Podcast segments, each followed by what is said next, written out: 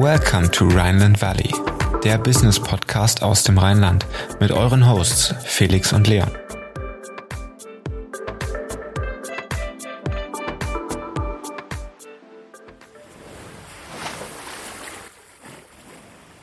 Herzlich willkommen im Rheinland Valley, der Business Podcast für zwischendurch. Heute mit einer ganz neuen Produktkategorie. Störtebecker bietet Produkte für eine einzigartige Rasur. Wir sprechen mit Martin Picard, Founder und CEO von Störtebecker. Wie der perfekte Rasierhobel aussieht und wie man seine Zielgruppe genau targetet, das erfahrt ihr jetzt im Rheinland Valley. Hallo Martin. Hi Felix, danke für die Einladung. Sehr gerne. Schön, dass das heute geklappt hat mit der Aufnahme. Wir sind sehr motiviert, weil es auch um ein Thema geht, was mich auf jeden Fall betrifft. Leon rasiert sich auch, aber ähm, ich trage tatsächlich Bart und du auch. Kurze Frage am Anfang, warum trägst du Bart? Warum trage ich Bart? Naja, ich muss ja Störtebecker natürlich auch gut representen. Ähm, nee, ähm, tatsächlich, weil ich es kann. Nee, im Prinzip ähm, war das tatsächlich damals so, dass ich, äh, als ich Störteberger gegründet habe, habe ich mir eigentlich meinen ersten Bart wachsen lassen. Kann man so sagen, davor eigentlich immer drei Tage Bart gehabt. Und äh, dann dachte ich mir so, ja, komm, wenn ich jetzt in dem Bereich hier aktiv bin und äh, dann, dann kann ich es auch so ein bisschen representen. Und dann, ja, ist es der, sag ich mal, der Kurzbart geworden. Seitdem, äh, seitdem habe ich den jetzt auch noch nicht, äh, konnte ich mich noch nicht überwinden, den abzumachen. Ähm, es gibt keine tiefere Begründung dahinter, sagen wir es so. Also einmal probiert und direkt verliebt, weil ich ist ja immer auch so eine Sache mit entweder passt dann zum Stil, das muss ja auch zur Person passen, dann muss der Bart überhaupt erstmal wachsen. Das ist ja bei manchen Menschen auch schon nicht so äh, ausgiebig der Fall. Ähm, ja, und dann kam es zur Gründung von Störtebecker. Wir klären kurz mal am Anfang, woher der Name kommt. Das hat auch, glaube ich, was mit einem alten norddeutschen Piraten zu tun, oder? Das ist richtig, ja. Ähm, tatsächlich war ich als Kind immer schon fasziniert von der Legende rund um den Piraten Klaus Störtebecker. Ähm, ja, du hast es angesprochen. Das war ja sozusagen damals die Story, dass er dann irgendwann gefasst wurde. Ja, der hat im Nord in der Nordsee, glaube ich, sein Unwesen getrieben und wurde dann in Hamburg äh, mit seiner Crew aufgereiht. Ja, sollte dann hingerichtet werden und hat mit dem Henker einen Deal ausgemacht, dass wenn er geköpft wird und dann auch ohne Kopf an seinen Leuten vorbeiläuft, dass die, an denen, an denen er noch vorbeigelaufen ist, äh, sozusagen dann begnadigt werden. Und die Legende besagt, dass er dann nach dem 13., nach der 13. Person hat ihm der Henker dann das Bein gestellt, damit er nicht weiterlaufen kann. Hat mich als Kind irgendwie immer so fasziniert, die Story. Es klingt so ein bisschen makaber, aber irgendwie hatte ich auch so einen gewissen, äh, ja, irgendwie so einen, so einen gewissen, äh, wie sagt man, so eine gewisse Ausstrahlung irgendwie. Und dann habe ich den mal gegoogelt damals, als ich mir das Produkt überlegt habe, äh, was ich machen will in der Rasur und Bartnische und ähm, habe dann gesehen, dass er auch, anscheinend auch einen Bart hatte. Und dann hat für mich Klick gemacht, weil der für mich das Thema äh, oder mehrere Themen repräsentiert, für die ich auch mit Störtebecker stehe oder für die ich persönlich stehe oder aber auch in Störtebecker äh, sozusagen zu den Leuten bringen will, nämlich die Themen Freiheit und ähm, Loyalität. Zum einen Freiheit, weil er als Pirat sozusagen äh, auf, den, auf der Hohen See unterwegs war und dann einfach gemacht hat, was er Bock hatte, ähm, sich, sich hat treiben lassen und gleichzeitig das Thema Loyalität. Er war loyal zu seiner Crew gegenüber. Die meisten Leute sind loyal zu ihren Barbershops gegenüber. Ähm, das heißt, sie sind, äh, sie haben ihren Stammbarbershop, zu dem sie gerne gehen. Und wir wollen mit Störtebecker der Barbershop für zu Hause sein, ähm, wollen loyale Kunden aufbauen, die zurückkommen zu uns. Thema Customer Lifetime Value, Recurring Revenue ist ja natürlich spannend. Und ähm, dann hat das für mich irgendwie äh, Sinn ergeben und dann war die, war der Name Störtebecker geboren. Und jetzt hol uns mal ab, wir haben es gerade schon angeschnitten, was ist Störtebecker überhaupt? Ähm, Thema Grooming, Shaving Essentials. Ähm, gib uns da mal einen Einblick, was ist die Mission, was bietet ihr an? Genau. Ähm, ja, wir sind Direct-to-Consumer Startup ähm, im E-Commerce-Bereich für Rasur- und Bartpflegeprodukte. Ähm, sprich, alles, was der Mann im Badezimmer gebrauchen kann, braucht, das wollen wir anbieten. Ähm, wir sind gestartet mit Rasurprodukten der klassischen Art, äh, zum Beispiel der Rasierhobel, Rasierpinsel, Rasierschale, dass man dieses Ritual der morgendlichen Rasur sozusagen, ähm, was früher vor allem auch oft äh, noch verwendet wurde, bevor es die Sprühdosen gab und hier die fünf Klingen, Rasierer und so weiter. Äh, damals war das ja der Standard und das wollen wir sozusagen wieder zurückbringen, wollen dieses, diese morgendliche Rasur zur Routine machen. Ähm, und äh, genau sind gestartet mit dem Rasierhobel. Äh, mittlerweile haben wir uns auch äh, in den Bartbereich sozusagen ausgebreitet, haben dort ein Bartöl, Bartkamm, Bartbürste und wollen ähm, uns jetzt noch weiterentwickeln äh, im, ähm, im Feld von äh, Pflegeprodukten, äh, wo man eben gerade aus E-Commerce-Perspektive das Thema Recurring Revenue hat, dass der Kunde eben nicht nur einmal den Rasierhobel kauft und dann vielleicht noch die Klingen, sondern eben auch noch äh, das Rasieröl, Aftershave Balm und alles, was man da in dem Bereich eben ähm, ja cool verkaufen kann. Ähm, genau. Jetzt ist ja ein Rasierhobel nicht, glaube ich, das klassische Produkt, mit dem sich der deutsche Mann rasiert. Vielleicht kannst du kurz erklären, was ist der Unterschied zu einem Fünf-Klingen-Rasierer, den, glaube ich, jeder kennt, ähm, zu dem Rasierhobel, den ihr dann vertreibt? Ja, sehr gerne. Ähm, der, Rasi der Fünf-Klingen-Rasierer, den wahrscheinlich jeder kennt, ähm, der hat zum einen ja den Nachteil, dass dort eben sehr viel Plastik mit verbaut ist in den Rasierköpfen ähm, hat man immer diese Plastikteile, oftmals orange, kennt man vielleicht von, von, von DM oder von, seinem eigenen Badezimmer. Und äh, am Ende landet es ja dann im, im Meer. Ja, ist ja mittlerweile auch durch Greta Thunberg irgendwie immer größer geworden, das Thema. Und ist auch einfach wichtig, um ähm, am Ende irgendwie die Welt, äh, sage ich mal, jetzt nicht komplett zu vermüllen und uns selbst kaputt zu machen, dass man da, dass da jeder Einzelne eben auch in seinem täglichen Leben drauf achtet, was er kauft. Und äh, da sind unsere Rasierer komplett ohne Plastik unterwegs. Ähm, davon abgesehen ähm, berichten tatsächlich viele unserer Kunden, dass sie mit der mit dem Rasierhobel, wo nur eine Klinge oben eingelegt wird, also eine klassische Rasierklinge, dass sie dort weniger Hautirritation haben als zum Beispiel bei einem fünf Klingen Gillette Rasierer. Ähm, und äh, das hängt damit zusammen, dass bei diesen fünf Klingenrasierern oftmals nur die erste oder zweite Klinge rasieren und die anderen Klingen dann mehr über die Haut schaben und äh, eher die Haut reizen gerade an den Stellen hier unten am Hals oder auch hier, wenn es um die Konturen oben an der Wange geht, ähm, berichten dann unsere Kunden, dass der Rasierhobel mit der einen Klinge äh, bessere Ergebnisse erzielt. Ähm, auch wenn es um die Präzision geht, kann man mit einer Klinge viel schöner die Kontur praktisch rasieren, äh, als mit so einem fünf Klingen Rasierer, wo man nicht genau weiß, oder bei einem Haartrimmer, wo dann auch nicht alles abgeht teilweise. Äh, da greifen die Leute dann sehr gerne zum Rasierhobel. Wie lange seid ihr jetzt am Markt?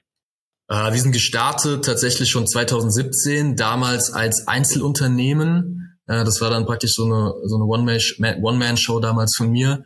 Ähm, habe das damals zwischen Bachelor und Master gestartet. Und ähm, ja, dann habe ich meinen Master dann beendet, Ende 2018, habe gesehen, ey, das läuft gut, diese ganze Nische, die wird irgendwie immer größer ähm, im Bartpflege- und Männerpflegebereich und dachte mir, okay, jetzt gehe ich all in, ähm, gehe Vollzeit da rein, 2020 kam dann der Online-Shop dazu auf Shopify. Und äh, ja, mittlerweile haben wir uns da gut entwickelt, äh, haben jetzt ein Team von immer noch ein recht kleines Team, würde ich sagen, weil wir sind zu viert derzeit, ähm, weil mir immer wichtig war, äh, die Fixkosten im Blick zu behalten und äh, mit viel Automatisierung, mit guten Agenturen und ähm, ja, sage ich mal, starker Effizienz zu arbeiten, um äh, damit dann äh, das, das Wachstum zu bestreiten ich schaue mir immer gern oder ich nehme immer gern auch Bitterliebe zum Beispiel als Vorbild. Kennt ihr vielleicht, die waren auch bei Höhle der Löwen. Mit dem Jan, mit dem einen Gründer tausche ich mich öfters aus. Und die sind, glaube ich, nur zu, zu zwölf oder so oder sind zwölf Vollzeitmitarbeiter und machen damit echt richtig beeindruckende Umsätze. Das zeigt, dass man nicht immer so dieses aufgeblähte, sage ich mal, Startup sein muss mit, mit irgendwie 100 Mitarbeitern, sondern dass es auch mit weniger geht und dass man damit auch gute Umsätze erreichen kann. Wenn du jetzt sagst, du hast 2017 angefangen und 2020 kam der Online-Shop, hast du initial offline quasi gestartet oder ähm, über Marktplätze oder wie, wie war da die Strategie? Es war am Anfang tatsächlich ein Amazon FBA-Thema. Also damals wurde Amazon FBA ja gefühlt immer größer, auch auf YouTube. Bin dann über ein äh, YouTube-Video von einem amerikanischen ja, Amazon FBA-YouTuber äh, darauf aufmerksam geworden, hat irgendwie direkt Klick gemacht, weil ich gemerkt habe, ey geil, da kann ich einfach mal starten mit Unternehmertum ich wusste schon immer, ich will was eigenes machen, wusste aber nie wirklich was. Und ähm, da war die Möglichkeit gegeben, äh, sage ich mal, viele Leute zu erreichen über den Amazon-Vertriebskanal und äh, trotzdem die Kosten irgendwie im Blick zu behalten und äh, auch jetzt nicht irgendwie ein riesiges Team direkt äh, aufbauen zu müssen. Ähm, also wir sind auf Amazon gestartet, ist nach wie vor ein sehr wichtiger äh, Kanal für uns. Und ähm, genau, somit war Amazon der erste Kanal, dann kam Online-Shop, der Online-Shop dazu über Shopify und äh, das Thema Retail, Offline wird jetzt in den äh, nächsten Monaten und auch nächstes Jahr dann äh, für uns äh, sehr spannend werden. Das ist aber auch mal eine ganz andere Gründerstory als die, die wir sonst haben. Das klingt auch nach sehr gesundem Wachstum, wenn du sagst, du hast das zwischen Bachelor und Master angefangen und ähm, erst mit Amazon FBA gestartet. Das haben wir bis heute, glaube ich, auch noch nicht gehört. Und ähm, ja, es ist auf jeden Fall mal so ein kleines Intro, wie man anfangen kann mit äh, Gründertum, Unternehmertum. Genau. Weißt du, wie sich der deutsche Mann rasiert? Gibt es da Daten zu, wie viele Männer sich mit fünf Klingenrasierern rasieren, wie viele Männer sich mit einem Rasierhobel rasieren? Ähm, kannst du dazu irgendwas sagen? Ähm, also genaue Daten habe ich jetzt nicht im Kopf. Wir haben auf jeden Fall vor einiger Zeit mal eine Umfrage über Alpinio gemacht. Kennt ihr vielleicht auch? Sehr cooles Tool, wenn man schnell mal ähm, was abgleichen will, wenn man mal eine signifikante Menge von, von Leuten sozusagen zum Thema befragen will. Ähm, da war auf jeden Fall noch die Mehrzahl der Leute, die äh, sich trocken oder mit einem klassischen ja, Nassrasierer, wie zum Beispiel den Fünf-Klingen-Rasierer rasiert haben nur ein relativ kleiner Anteil mit, Rasier, mit einem Rasierhobel. Allerdings war die, ähm, die sozusagen die, die, das Interesse der Leute äh, daran sehr hoch gewesen oder sie hatten irgendwie so, oh, fände ich eigentlich schon cool, sich damit zu rasieren. Viele haben tatsächlich äh, Angst davor, weil es vielleicht wegen dieser einen Klinge, die man einlegt, äh, so ein bisschen martialisch aussieht. Ähm, und viele haben Angst davor, sich zu schneiden. Ähm, und diese Angst ja, nehmen wir den Leuten auch, wenn sie auf unsere Seite kommen und äh, die Customer Journey äh, bestreiten. Und nach der ersten Rasur merken sie auch, äh, ja, da gibt's nichts, wofür man sich fürchten muss. Der Rasierhobel heißt auf Englisch auch Safety Razor, also Sicherheitsrasierer. Das hat auch seinen Grund. Da kann im Grunde äh, nicht wirklich was passieren. Aber jetzt genaue Daten müsste ich nochmal jetzt im Nachgang äh, nochmal in die Studie reinschauen, die wir damals gemacht haben. Alles klar. Du hattest gerade eben gesprochen über Bartpflege und ihr wollt euch auch in dem Bereich noch stärker positionieren. Das heißt, alles, was dann nach der Rasur kommt, beziehungsweise der, es gibt ja auch Leute, zum Beispiel wie ich, ich rasiere oder mache die Konturen jetzt auch nicht jeden Tag. Ähm, auch den Bart stutzen tue ich auch nicht jeden Tag. Ähm, also wäre dann dieses Thema Rasur äh, oder Bartpflege für mich eher von Bedeutung. Ähm, wie sieht deiner Meinung nach die optimale Bartpflege aus? Welche Produkte sind, sind super? Welche Produkte braucht man jetzt nicht unbedingt? Ähm, wie handhabst du das persönlich? Äh, vielleicht kannst du uns da mal einen kleinen Einblick geben. Ja, sehr gerne. Ähm, gut, grundsätzlich, was die Bartpflege angeht, macht es natürlich Sinn, dass man, dass man zum einen, ja, was, was ich regelmäßig mache, ähm, alte Hautschuppen, die sich tatsächlich unter am, am Bart oder an den Barthaaren sozusagen bilden, dass ich die regelmäßig rauskämme. Ähm, und zudem äh, wende ich auch unser Bartöl äh, sowie unseren Bartbalm an. Ähm, da sind pflegende Stoffe mit drin. Ähm, muss man sich schon auch umgucken auf dem Markt, was man da kauft, weil viele sind da tatsächlich auch von den Inhaltsstoffen, äh, sage ich mal, dann am Ende nicht so so super, wie sie vielleicht dann nach außen äh, zum Anschein Anschein geben. Ähm, das heißt, äh, ja, bei uns bekommt man am Ende für das was man bezahlt, dann eben auch ein gutes Produkt mit guten Inhaltsstoffen. Da gehört zum Beispiel dazu Arganöl, äh, Rizinusöl, Jojobaöl, ähm, auch in entsprechenden Dosierungen. Und ähm, ja, diese, diese Produkte haben pflegende Eigenschaften, ähm, ja, sind gut fürs Haar, sind gut für die Haut. Und ähm, am Ende ist es auch ein Thema des Duftes. Das darf man auch nicht vernachlässigen. Äh, wenn das Produkt einfach gut riecht, dann ähm, ja ist der Träger selbst äh, fühlt sich damit wohler oder findet es cool, aber oftmals auch äh, seine Partnerin. Ähm, äh, haben wir jetzt schon öfters gehört bekommen oder ja, weiß ich aus eigener Erfahrung, ähm, dass, sage ich mal, wenn die Frau happy ist, so, wie sagt man so schön, happy wife, happy life, ähm, ist dann am Ende des Tages tatsächlich für viele dann auch ein Grund, äh, unser Produkt dann nochmal zu kaufen. Ähm, genau. Okay, ich möchte nochmal auf das Thema äh, Vertrieb zurückkommen, weil mich das jetzt so interessiert hat ähm, über Amazon FBA gestartet, dann eigener Online-Shop und jetzt Thema Retail so als nächste Ausbaustufe. Ähm, D2C-Only-Brands sind ja in letzter Zeit, also was heißt unter die Räder gekommen, aber wer in den letzten anderthalb, zwei Jahren gestartet ist, hat, glaube ich, kein einfaches Leben gehabt. Ähm, du warst, glaube ich, zur richtigen Zeit am richtigen Ort, aber auf die letzten 18, 24 Monate vielleicht auch gesehen, wie gewinnt ihr eure Kunden? Was ist da eure Marketingstrategie? Ähm, um ja. auch Neukunden zu gewinnen. Ja. Ähm, weil ich glaube, das ist ja schon eine, zunehmende Challenge. Ja, du sprichst es an. Also es ist in der Tat immer schwieriger geworden.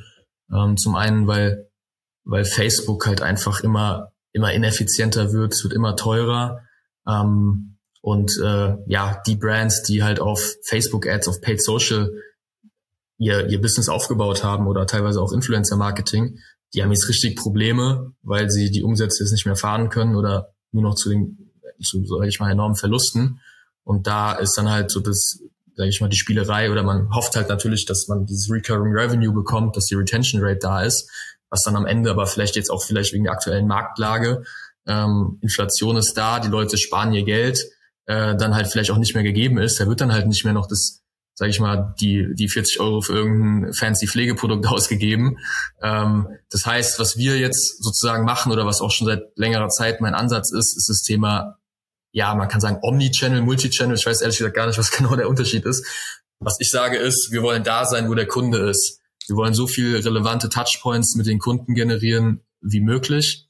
Ähm, dazu gehört dann zum einen ein Amazon. Die Leute sind auf Amazon, sie suchen auf Amazon. Wir sehen das so krass, wenn wir unser Paid Social hochschrauben, sehen wir, wie eigentlich simultan auf Amazon die Umsätze hochgehen. Das heißt, die Leute sehen Werbung ähm, auf Instagram, auf Facebook, jetzt haben wir auch mit TikTok gestartet und sie suchen dann nach dem Produkt auf Amazon, weil sie Amazon kennen, weil Amazon einfach ähm, convenient ist und äh, das ist ein sehr spannender Effekt. Das heißt, ähm, wir profitieren davon, dass wir auf Amazon sind, weil der Kunde dort ist und deshalb ähm, ja haben wir den Kanal Amazon natürlich weiter weiter gepflegt die letzten die letzten Monate. Darüber hinaus haben wir äh, neue Paid Social ähm, ähm, sage ich mal, Paid-Social-Strategien äh, ausprobiert, aufgesetzt. Äh, vor allem voran natürlich UGC ist jetzt auch kein Geheimnis mehr, dass das sehr gut funktioniert, wenn ähm, ein authentischer, sage ich mal, ein authentischer Creator, der die Zielgruppe repräsentiert, das Produkt äh, cool vor der Kamera zeigt und äh, dass man das dann cool zusammenschneidet und als als Ad dann an den Instagram Stories oder auch im Feed oder Reels mittlerweile funktioniert auch ziemlich gut dann ausspielt und äh, was da, was wir da gemacht haben, ist, dass wir sehr krass nochmal geguckt haben, was sind wirklich die Pain Points, was sind die Pain Points des Kunden. Und dass man da in den ersten Sekunden reingeht mit einem guten Hook, ähm, dass man da eine gute Scroll-Stop-Rate generiert und ähm, ja, am Ende des Creative entscheidet dann darüber, ob die, ob die, ob die Ad ein Erfolg wird oder nicht. Ähm, wir haben teilweise das gleiche Skript gehabt, ähm, die gleiche, das gleiche Produkt, ähm, nur der Creator war anders und das hat schon enorme Unterschiede gemacht. Also es geht darum, wirklich jemanden zu finden, der das authentisch cool vor der Kamera präsentieren kann. Und ähm, dann kann man da mit einem Creator wirklich äh, extreme Unterschiede haben. Ähm, also es geht sehr viel über das Testing. Ähm, darüber hinaus gehen wir das ganze Thema Marktplätze jetzt noch weiter an, dass wir Otto, Otto haben wir dazu genommen, otto.de, dann Douglas sind wir gerade dabei und auch Zalando, die werden im Beauty-Bereich immer größer. Thema Multichannel wieder, da sein, wo der Kunde ist.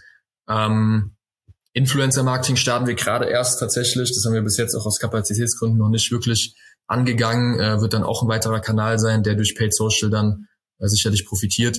Ähm, also ich glaube, zusammenfassend kann man sagen, wenn man, ähm, wenn man einfach dort ist, wo der Kunde ist, wenn man sich Multichannel aufbaut und gleichzeitig neue Produkte rausbringt, um im CRM, also im E-Mail-Marketing, seine, seine Bestandskunden zu bespielen, ähm, dann ja, ist es, glaube ich, heutzutage kann man fast schon sagen, wenn man jetzt nicht irgendwie so ein super geiles, krasses neues Produkt hat, ähm, was man natürlich haben sollte, was ja oftmals dann auch nicht der Case ist. Man kann das Rad nicht immer komplett neu erfinden.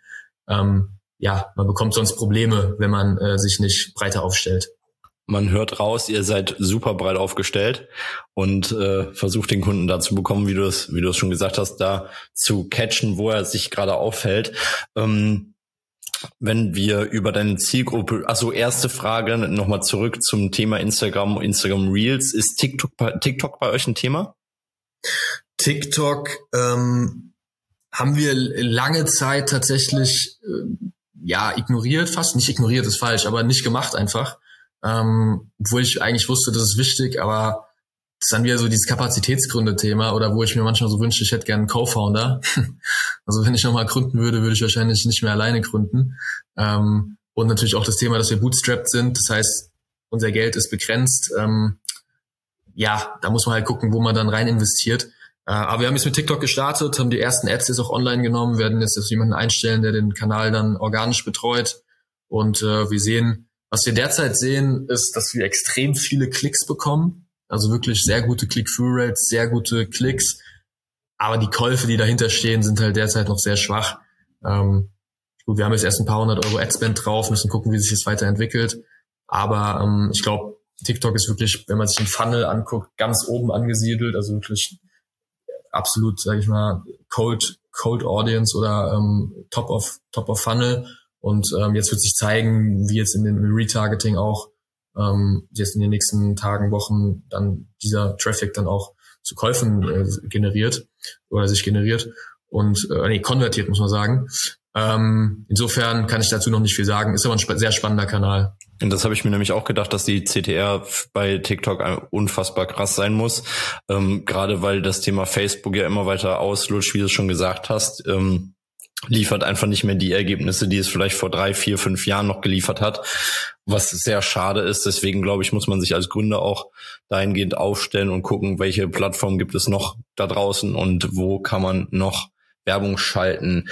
Wie sieht denn eure Zielgruppe aus? Weil ich glaube, euer Produkt ist auch super spannend, gerade in Richtung Weihnachtsgeschäft. Das heißt, die Zielgruppe vielleicht dann die Ehefrau ähm, eines Mannes, dem man dann das Produkt schenken kann, weil du auch gerade gesagt hast, okay, wir haben eine Inflation von momentan, glaube ich, siebeneinhalb Prozent. Ähm, und die Leute sparen ihr Geld, geben es dann aber wieder aus an so besonderen Festtagen wie oder besonderen Tagen wie Geburtstagen und Weihnachten. Genau, wie sieht eure Zielgruppe da auf, aus? Wen versucht ihr anzusprechen? Ja, ähm, also ja, Weihnachten ist für uns absolut, äh, absolut eine sehr wichtige Zeit oder die wichtigste Zeit im Jahr. Ähm, unsere Produkte sind, sehen gut aus, äh, sind, haben eine schöne Verpackung, eignen sich daher gut als Geschenke. Ähm, nicht nur Männer, die irgendwie sich selbst was schenken oder, oder ihren, ihren, ihren Vätern, Brüdern und so weiter, sondern eben auch die Frauen, ähm, die dann ihren Männern was schenken. Davon abgesehen, sage ich immer, ist unsere Zielgruppe der Durchschnitt eines guten Barbershops. Also wirklich dieser klassische Barbershop, wie man sich ihn vorstellt. Man kommt rein, krieg, geht erstmal an die Bar, kriegt noch einen Whisky, setzt sich in den Ledersessel, hat coole Gespräche mit coolen Leuten, ist eine geile Atmosphäre dort. Ähm, und dann kriegt man eben eine hochklassige äh, Rasur und, äh, und ähm, ja, kriegt die Haare sozusagen gemacht. Äh, und dort sieht man wirklich einen Durchschnitt aus der Gesellschaft. Das finde ich sehr spannend. Ich bin auch hier in Frankfurt, habe ich meinen Stammbarbershop ähm, und man sieht von jung bis alt äh, viele Leute dort. Ähm, das heißt, wir sagen jetzt auch nicht, ja, unsere Zielgruppe ist jetzt so der Mann irgendwie 40 Jahre alt, so, sondern wir sagen, ey, von 25 bis, bis 70 ist da im Endeffekt jeder dabei. Ähm, und äh, ja, es geht am Ende so um diese, um diese Themen, die wir auch vertreten. Also es geht dann um das Thema irgendwo Freiheit. Wir haben viele Leute, die, die gerne Motorrad fahren, die so dieses Freiheitsgefühl mögen, die gerne in der, in der Natur sind. Das Thema so ähm, Survival oder auch Outdoor ist da, hören wir immer wieder aber auch Leute, die, sage ich mal, ähm, handwerklich unterwegs sind, die gerne Sachen anfassen, die irgendwie haptisch äh, was gerne in der Hand haben und zum Beispiel auch Leute, die bei der Feuerwehr arbeiten, dieses als Beispiel fällt mir gerade ein. Ähm, das ist so, würde ich sagen, unsere Zielgruppe. Jetzt ähm, möchte ich mal so ein bisschen weg dann vom Thema ähm, Störtebecker und das Produkt selbst, sondern auch mal äh, mehr so hin zu dem, was, was du willst und wo oder wie, wie du denkst, ähm, gerade unternehmerisch. Was ist so deine Perspektive, wo du, wo du hin möchtest? Ich glaube, ähm, irgendwo sind gewisse Grenzen dem Geschäftsmodell gesetzt, aber ich glaube, du hast ähm, extrem viel lernen können da, weil du früh eben schon äh, auf eigene Beine da gekommen bist. Ähm, hast, glaube ich, auch einen unternehmerisch geprägten Background so ein bisschen ähm, von, von der Familie und ähm, was ist so die Perspektive, wo du, wo du hin möchtest, ähm, wohin du dich entwickeln möchtest? Ja, sehr coole Frage auf jeden Fall. Ähm, also für mich ist, sage ich mal, in der Tat so diese, diese unternehmerische Journey ist für mich auf jeden Fall das, was mich auch, was mich irgendwie auch antreibt, dass, dass ich das jetzt, sage ich mal, nach fünf Jahren weiter weiter betreibe und weiter gucke, dass das Unternehmen weiter wächst, weil ich eben zum einen diese, diese Erfahrungen sammeln will auf dem Weg, so, weil ich weiß, diese Erfahrung wird mir nie wieder jemand nehmen. Ich kann mit den, mit dem, was ich mir jetzt irgendwie in fünf Jahren aufgebaut habe, hart erarbeitet habe, könnte ich jetzt sozusagen, wenn ich vielleicht auch mal, ein, ich weiß, dass ich wahrscheinlich auch nochmal ein neues Startup irgendwann gründen werde, ähm, könnte ich dieses Startup eben, sage ich mal, viel gezielter, viel schneller und viel besser dann, äh, dann aufbauen und diese Erfahrung, die ich jetzt hier mit Störtebecker sammle, ähm, sage ich mal, die werde ich, die werde ich nie wieder verlieren. Und ähm, zum einen ist, wie gesagt, diese unternehmerische Journey sehr, sehr cool. Ähm, darüber hinaus will ich halt einfach sehen, wie groß kann man Störtebäcker machen. Also äh, was geht alles? Ich habe ich hab Bock, noch einige Sachen auszuprobieren, gerade so das Thema Retail, dort die Erfahrungen zu sammeln. So im E-Commerce-Bereich sind wir, glaube ich, mittlerweile gut unterwegs. Ähm, klar, Thema Marktplätze wird jetzt noch spannend werden. Vor allem Thema Produktentwicklung. Was können wir noch alles erreichen? Äh, welche Produkte können wir noch können wir noch auf den Markt bringen? Und ähm, äh, darüber hinaus, äh, du hast angesprochen, ich habe einen Family Business Background und ähm, ich spüre dann auch, dass ich, dass ich mittlerweile auch in der Lage bin, dem Familienunternehmen sozusagen selbst irgendwie meinen Beitrag zu leisten oder dort irgendwie meinen Input zu geben. Und jeder, der einen Family Business Background hat, weiß, dass ja so ein Familienunternehmen am Ende eine Herzensangelegenheit ist. Ähm, da geht es dann nicht unbedingt darum, irgendwie das große Geld zu verdienen, sondern da geht es darum, dem, äh, dem Unternehmen zu helfen. Und, äh, und da sehe ich auch, dass ich in, in, ja, in ein, einigen Jahren ähm, dem, dem Family Business bei uns da meinen Input geben werde und das, was ich jetzt auch mit Störtebecker äh, gelernt habe, das Netzwerk, was ich aufgebaut habe, die Skills, die ich mir angeeignet habe, dass ich die dann auch im, äh, dort einbringen werde und ähm, dann sozusagen vielleicht auch so mein kleines eigenes Start-up im Familienunternehmen dann sozusagen äh, machen werde und äh, da schauen einfach, äh, in welche Richtung man sich da bewegen kann. Ja, ich find's furchtbar spannend, weil ich glaube gar nicht mal, dass dem Ganzen so die Grenzen gesetzt sind, weil auf diesem Rasierprodukte oder Shaving-Accessoires-Markt, äh, wenn das irgendwann sein Limit erreicht hat, könnte man ja theoretisch mit Störtebeker auch noch das komplette Badezimmer für den Mann äh, äh, mit weitergestalten in Form von äh, äh, Pflegeprodukten generell, äh, Duschprodukten etc. Also ich glaube, da könnte man das noch sehr weit ausbauen. Martin, vielen Dank, dass du dabei warst. Wir würden jetzt in unsere Private Insights starten. Wir haben sechs Fragen für dich vorbereitet, drei unternehmerische und drei privatere. Bist du bereit? Äh, weiß ich noch nicht ganz, aber leg mal los. Okay, wir brauchen kurze, knackige Antworten, das noch dazu. Alles klar. Keine Angst.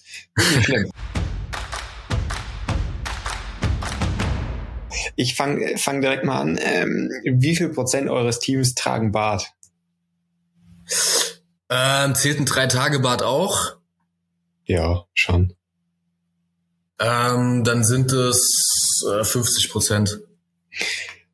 Und ähm, du hast eben gesagt, du bist aktuell in, in Frankfurt angesiedelt. Ähm, Office in Berlin oder München? In welches äh, Hub oder Startup-Hub aus Deutschland würdest dich eher ziehen? mm. Boah, Berlin. Ja, cool. Und ähm, was ist deine erste Handlung morgens im Büro oder Homeoffice? So, dein Daily Routine? Ähm, auf jeden Fall einen Kaffee erstmal ziehen. Alles klar, dann kommen wir jetzt zu den privateren Fragen. Womit rasierst du dich persönlich? Ah, das ist der Rasierhobel von Schörtewecker natürlich. Alles klar, Gorillas oder selber einkaufen? Boah, das ist tatsächlich äh, beides kann geil sein. Ich würde jetzt mal spontan sagen Gorillas, weil ich gerade einfach gefühlt überhaupt keine Zeit habe. Ähm, aber die sind auch langsamer geworden, muss ich sagen. Also die sind, die sind auch nicht mehr in zehn Minuten bei dir im Büro oder in, der Wohnung. Alles klar. Und dann noch eine Entweder-Oder-Frage. Abendessen mit Frank Thelen oder bei unserem Konkurrenz-Podcast ähm, OMR mit Philipp Westermeier dabei sein? Boah, da muss ich ganz klar euren Konkurrenz-Podcast nehmen. Äh, Philipp Westermeier, geiler Typ. Ähm, ja, ich war auch auf der OMR gewesen und seine Keynote äh, war mega. Ähm, Insofern ist es dann der, ist es die OMR. Da waren gefühlt alle außer wir, aber nächstes Jahr schaffen wir es bestimmt. Ähm, alles klar. Martin, vielen Dank fürs Dabeisein. Wir schauen weiter gespannt auf Störtebecker und hoffen, dass du mit Störtebecker das umsetzt, was du umsetzen möchtest. Vielen Dank fürs Dabeisein und mach's gut. Ja, danke für die Einladung und äh, euch auch alles Gute. Macht's gut. Ja, das war's auch schon wieder mit der aktuellen Folge Rheinland Valley. Wir würden uns sehr freuen, wenn du uns weiterempfehlst, damit wir noch mehr Reichweite bekommen. Und wenn du auf iTunes zuhörst, würden wir uns sehr freuen, wenn du uns eine positive Bewertung hinterlässt, damit der Podcast auch noch besser auffindbar wird. Wie immer findest du in den Show Notes alle Informationen und wir sagen bis zum nächsten Mal und ciao.